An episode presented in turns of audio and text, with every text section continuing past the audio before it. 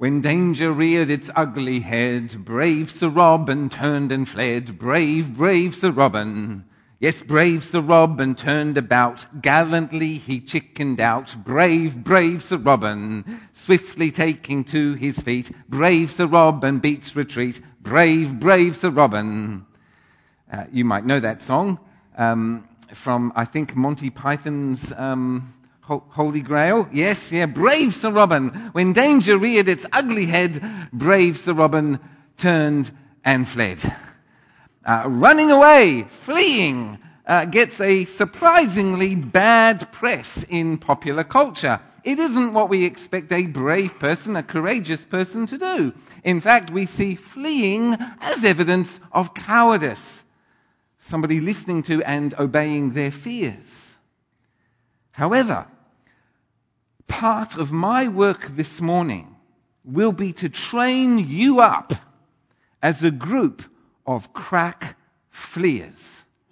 Ready to quit at a moment's notice. Run away, retire, flee from the field of battle, resign, run, and hide. Uh, we are doing a series of sermons on the last third of King David's life from the book of 2 Samuel. David's son Absalom is attempting a takeover, a coup d'etat, and the numbers are on Absalom's side, convincingly so. Verse 13 the hearts uh, or minds of the people of Israel or men of Israel are with Absalom. That probably means Absalom is now in control of the military. So David's life is in danger from his son, and so are the lives of all who follow David. Now, in order to understand what's happening, we need to understand the complexity of this situation for poor old David. Because in many ways, David has brought this down upon himself.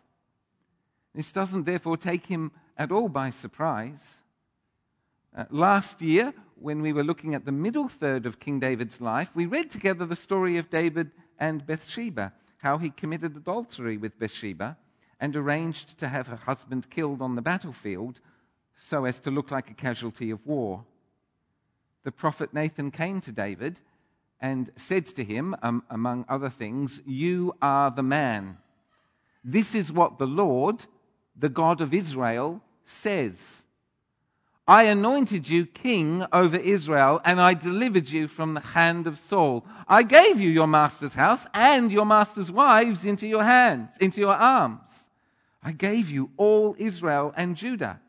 And if all this had been too little, I would have given you even more.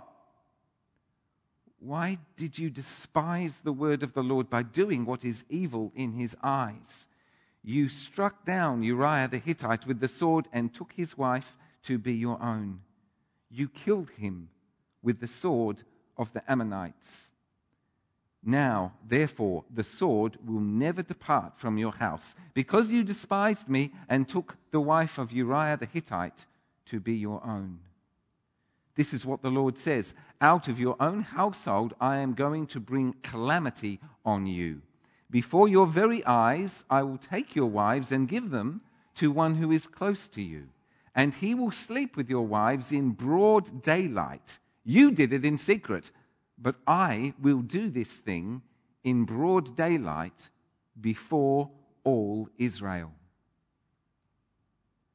Um, David uh, thereafter um, asked for forgiveness and he was forgiven. Um, he will not die. God will continue to be his God and he will continue to be God's child. He is forgiven. But that doesn't mean that God will leave his sin unpunished. So, then, in at least three ways, this is a complex situation for David. Firstly, David has brought this situation upon himself. It is from the Lord, it is the Lord's discipline. Secondly, although God has passed a sentence and judged that violence would come on the house of David, just as David brought violence down on the house of Uriah, God said nothing about David losing the kingship before God, the crown actually does continue to belong on David's head, not Absalom's. Thirdly, it is David's own son. This is not some foreign king, it's not even one of his own military generals. It is his own son who has orchestrated this coup. It is his son. David will have to separate himself from his own personal feelings like never before. And so, once again, David goes into exile. Once again, David flees into the wilderness, a refugee, homeless, on the run for his life. Last year, we saw how David failed the test of success. It went to his head. He became prayerless, and briefly, he played the autocratic despot, taking what he wanted without reference to God or neighbor. But humbled, he fell to his knees and prayed. How now will David respond to the test of failure? Well, firstly, he fled. Many, indeed, uh, may have expected David to stand and fight. Jerusalem, after all, is a fortress city that is easy to defend and difficult to take. And in fact, so far in history, David is the only person who has successfully taken the fortress city of uh, Jerusalem. He knows how to defend his keep, he knows how to stand and fight. But instead, David runs away. And I think this is beautiful. This may surprise you, but actually, running away is a standard tactic in the Bible. In fact, the book of Acts, in that book, we see that whenever Christians were persecuted, and there were many instances of Christians being persecuted in the book of Acts, the standard response was to flee. Paul flees a city at least 10 times in the book of Acts, usually with his life in danger, and sometimes in a clandestine way from uh, the New Testament, my, my own rule of thumb, my own rule of thumb is that I believe, just personally, I believe that whenever we experience persecution, our assumption should be that Jesus wants us to leave, assuming that leaving is possible. Therefore, if we choose to stay put in the face of persecution, as Paul did in Jerusalem, it is only because we are under the conviction that in this particular instance and in response to personal revelation, Jesus is specifically telling us to stay in order that we might be crucified, in order that we might suffer redemptively for others, for the gospel. Thus, I believe that the standard Christian response to any form of persecution is to run away to capitulate, to retire from the field of conflict, assuming that that is possible. We only stay if personal revelation gives us the conviction that the Lord wants us to stay. Without this revelation, we go. I think that's, I think that's what Scripture says quite plainly. I should point out that not everybody agrees with me on that a friend of mine who is also an ordained Anglican minister, he gives people the opposite advice. He says, if Jesus has called you somewhere, you don't leave unless Jesus calls you to leave. You need the conviction of personal revelation in order to have the freedom to go. And if you get crucified, you get crucified. Crucifixion isn't optional, it'll happen either way. It's just about how it will happen. So then, between my view and my friend's opposing view, you can, you can take your pick. But I will now continue to argue my own case and not my friend's. I believe that fleeing in the face of persecution is the loving thing to do. And Jesus calls us to love our enemies. Jesus calls us to love people and not the things, the material things or the resources or the rights, which we're usually fighting over. Fleeing can also be necessary in order to avoid collateral damage. In our text today, David flees because he knows that Absalom will kill not only him, but rather all who are with him, as well as, in fact, the whole city if he stays and fights.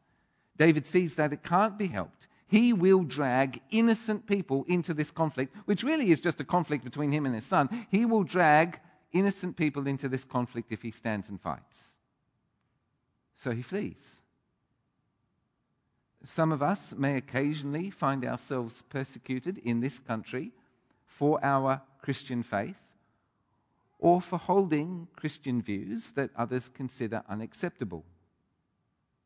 But all of us, all of us, will find ourselves persecuted from time to time by way of disputes over rights or resources, disputes with neighbors, disputes with workmates, disputes with those in authority above us. And um, I have given pastoral support to a small number of people who have found themselves on the receiving end of something called constructive dismissal. Constructive dismissal is one form of unfair dismissal.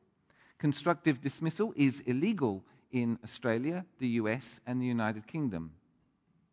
Constructive dismissal is when somebody is forced into resigning in response to an increasingly hostile work environment.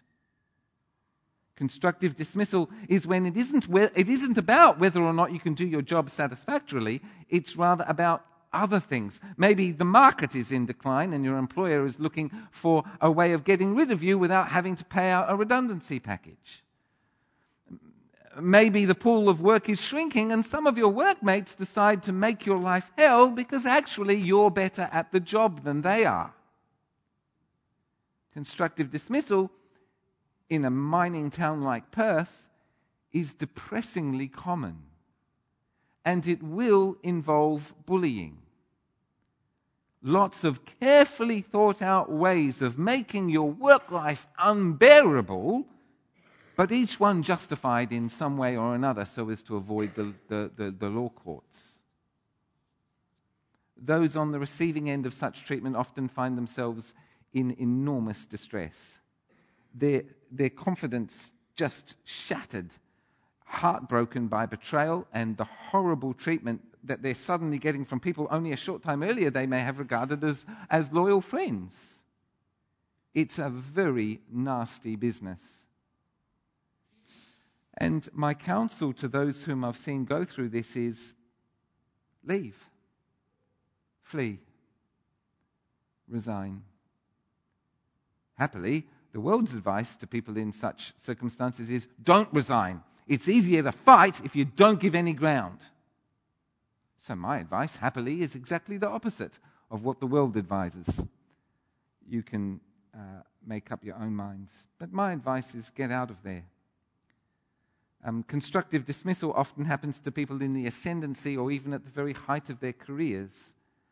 Um, I haven't been through it myself, nothing quite like that, although obviously I've had my own trials, but I feel it very keenly whenever it happens to somebody I know. Um, for men, um, uh, I'm not saying this isn't devastating for women. I'm just saying that for me, as a man, I know how devastating it can be for another man, uh, how tremendously difficult when you find yourself suddenly mid career in the wilderness of unemployment, just at a time when you should be advancing in significance and authority. Um, for us men, and this isn't right, you know, we, our identity should always be in Christ, but for, for, us men, it might be true for women. Just I'm just saying, for me as a man, I know that, that, you know, we kind of are our jobs. Without our jobs, we're kind of nobody, nothing. It's, it's devastating. But this is exactly what's happening to David. He is losing his job. But if you're not wanted somewhere, just go. And I would say that to date, I do feel vindicated by the outcomes that I've witnessed to that advice. In every case so far where the person in question has taken that action, that is withdrawn, God has blessed them, and they were far better off at the end than they were at the start. That's a particular instance, constructive dismissal. More generally, all of us will encounter situations sometime in life where, with respect to some right or some resource, the, the thing to do actually, it will really it will really, really be challenging and difficult. But actually, we won't want to do it, but actually, the right thing will be to withdraw. And on that day, as we leave the field of conflict, we might actually have to say something like, Well, no, actually, this is my sandpit. I, I bought it and I built it and I, I filled it with sand and I was definitely here first. But if it's so precious to you, if you want it that bad, here, have it. I'll walk away. The, the Lord will find for me another sandpit. As, as hard as it is for me personally, the, the injustice of it, as, as that it's not right, yet nevertheless, the plain factor of the matter is that Jesus has called me to love people and not sandpits. Returning to David, I don't think we should underestimate his spiritual maturity here. He is implicitly being compared to Saul, who, when his kingship was in jeopardy, he dug in his heels and he fought tooth and nail, um, uh, getting more and more insane in the process. Uh, the, the narrator is also comparing David to Absalom, who grasped for leadership. But mature leaders, mature leaders are prepared to go. They are ready to leave. Um, I, I, understand that uh, when uh, Ronald Reagan uh, won his first term of presidency in the United States, Jimmy Carter, his um, administration over, he spent the last few weeks of his administration tidying up the White House, getting everything in place, ready for the handover. Uh, when, the, when Ronald Reagan's administration came in, there it all was, all laid out, ready to go. They explained that This is here, this is here, this is here. Here's how the, here are the reins. Here's, here are the pedals. Everything you need. I understand that uh, President Jimmy Carter's administration is the only American administration in, in history that has done that. Otherwise, the tactic is, is universal. You leave the White House in utter disarray so as to obstruct the administration that has defeated you in the ballots. Uh, that's what everybody else does. But Jimmy Carter, a, a Christian, he did the opposite thing. Uh, mature leaders are ready to leave, to let go.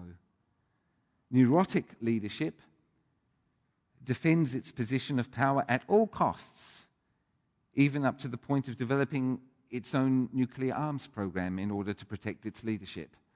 And, and we have, for better or for worse, Kim Jong il and North Korea as just this shining example of neurotic leadership in all of its inglory. Um, verses 25 to 29, David sends the Ark of the Covenant back to Jerusalem. And, and that's, that's, just, that's just extraordinary. In doing that, he is letting go. He's letting go of any claim of being able to say, God is on my side. He doesn't know whose side God's on. What he does know is that God is on God's side. So, so he, sends, he sends the Ark of the Covenant back. In doing so, he is in effect submitting to God his letter of resignation.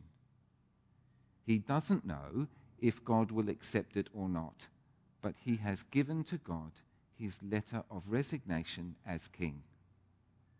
Saul, of course, we remember three times he was told, The Lord has rejected you as king. But he refused to acknowledge it, and he held on to his kingship more, uh, held on to his power more and more and more fiercely, going insane in the process, causing enormous bloodshed, throwing Israel eventually into civil war. David, on the other hand, he actually has good reasons for believing that God has not rejected him as king, that he is still the true anointed Messiah, the King of Israel. But he doesn't depend on that. He doesn't lean on his own understanding. Rather, he depends upon God. He gives back the ark, and in doing so, lays down his claim to kingship, ready for the possibility that the Lord is not pleased with him, that the Lord has rejected him too as king. Not, not, not rejected him as his child, just with, rejected him with respect to the job.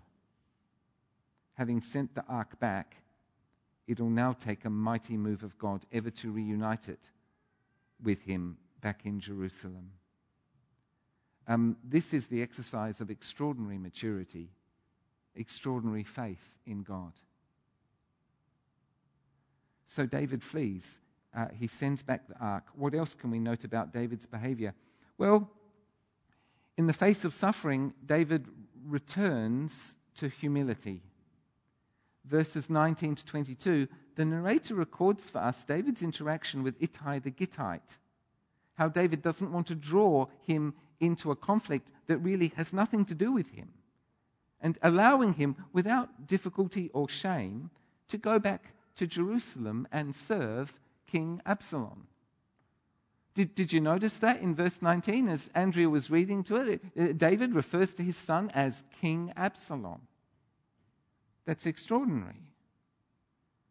Um, D- David understands, he gets it, that in this crisis there'll be many, many people, vast numbers of people who, for one reason or another, they simply must serve Absalom as king, irrespective of where their conscience lies. And he's not going to be resentful. Look, Ittai, this has nothing to do with you. It's okay. Go, go and serve him as king. He, David is not going to punish them um, or label them as traitors. And this is extraordinary. In this deeply personal crisis, David is not taking things personally. He's able to not take it personally. He humbles himself. And David's humility and understanding so affect Ittai that it makes Ittai even more of a devout follower of David than he was before. No, no, I will follow you now anywhere, to the very ends of the earth. Such, such is his attraction to the humility of David. David humbles himself. What else does he do? Well, verse 24, the second half of the verse, they set down the ark of God, and Abiathar offered sacrifices until all the people had finished leaving the city. David is on the run with families, with children, but he waits for everyone to catch up. He could just flee at his own pace. But no, he stops. He waits for everyone to catch up, and in that time, he worships. God, uh, sorry, David, David can worship God even when God is the very source and origin of all of his troubles. More on this in future sermons, but the principle is key and it's found everywhere in Scripture. What do you do when you realize that God is your enemy? What do you do when you realize that God is your enemy? Well, you run to him because he is always gracious and kind and he is always merciful. David worships. And David, lastly, prays. Prayer is explicitly mentioned in verse 31, which, uh, which is part of the text I want to look at next week, the Lord willing. But David is praying along the way, and one of his prayers was recorded for us Psalm 3, a psalm of David, when he fled from his son Absalom. Lord, how many are my foes? How many rise up against me? Many are saying of me, God will not deliver him.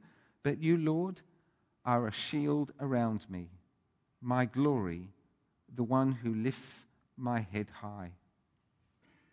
I call out to the Lord, and he answers me from his holy mountain. I lie down and sleep. I wake again because the Lord sustains me. I will not fear tens of thousands who assail me on every side. Arise, Lord Deliver me, my God. Strike all my enemies on the jaw. Break the teeth of the wicked. From the Lord comes deliverance. May your blessing be on your people. Uh, David, David is afraid. He's scared. But in coming into the presence of God in prayer, he remembers the lesson that the wilderness has taught him time and time and time again in the past that God is his shield, God will protect him, God will provide, God will cover him, God will watch over him as he sleeps, God will answer his prayers and preserve his life. The uh, enemy language of the Psalter, the enemy language which is such a big feature of the Psalms, it can be confusing for us Perhaps because we think that loving our enemies means being nice to them, How can strike all my enemies on the jaw, break the teeth of the wicked, be reconciled with, but I tell you, love your enemies and pray for those who persecute you? How can those two things be reconciled? Well, actually, there's no essential contradiction. Rather, in a way, the two things do go hand in hand. In praying this prayer, David has prayed his anger and hurt into God's hand. He's had a good vent, and we all need to vent. Emotions don't go away until they are acknowledged and expressed in one way or another. He's, he's praying his anger into God's hand. In praying this prayer, David forgave, forfeiting his legal right to repayment of debt in kind forfeiting that right into God's hand. From now on, if there is any breaking of teeth to be done, it'll be done by God and not by David. In praying this prayer, David trusts. He trusts that God will work things out so that he won't have to grasp. And having done all this, David is ready to ask God to forgive and save Absalom. Not something that's articulated in Psalm 3, but something that we will come to know as we voyage through this story. Something we'll come to know is actually the deepest prayer of David's heart. Well, David fled, David humbled himself, David worshipped, David prayed, David is doing well. But David is not Jesus. He is not perfect. Verse 16 The king set out with his entire household following him, but he left ten concubines to take care of the palace. Uh, there is no way that that decision can be defended or the offense of it can be lessened. Uh, David, a man of his time, a patriarch in a patriarchal age, condemns these ten women. Oh, and by the way, a man of God shouldn't even have concubines in the first place. It was not like that at the beginning. But by leaving them behind, David condemns these poor women to an unspeakable fate, uh, and something truly awful will happen to them. But thousands, probably tens of thousands, would have died if David had stood his ground, dug in his heels, and fought. He would have led Israel into another bloody civil war. Well, as we let this passage sink in, I think we need to let it reshape what we think courage looks like. It takes courage to let go. It takes courage to run away, to quit, to give in, to acquiesce, to forfeit, to flee it takes courage to, in releasing whatever is in our hands into God's hands, uh, allowing Him to be the judge of everything, it, and allowing Him to give back to us in the fullness of time whatever it is that He thinks right should be in our hands. It takes courage to do that. And loving our enemies doesn't necessarily mean being nice to them, but actually, it usually means suffering for them. That's what loving enemies means. It means being prepared to suffer unjustly for someone else who is persecuting you. And that's exactly what Jesus did for us, his enemies. He suffered unjustly in order that we might be saved. And so, may the Lord, good Lord, may our Lord make us into a fine bunch of quitters for the sake of his glory. And the Lord be with your spirit. Amen.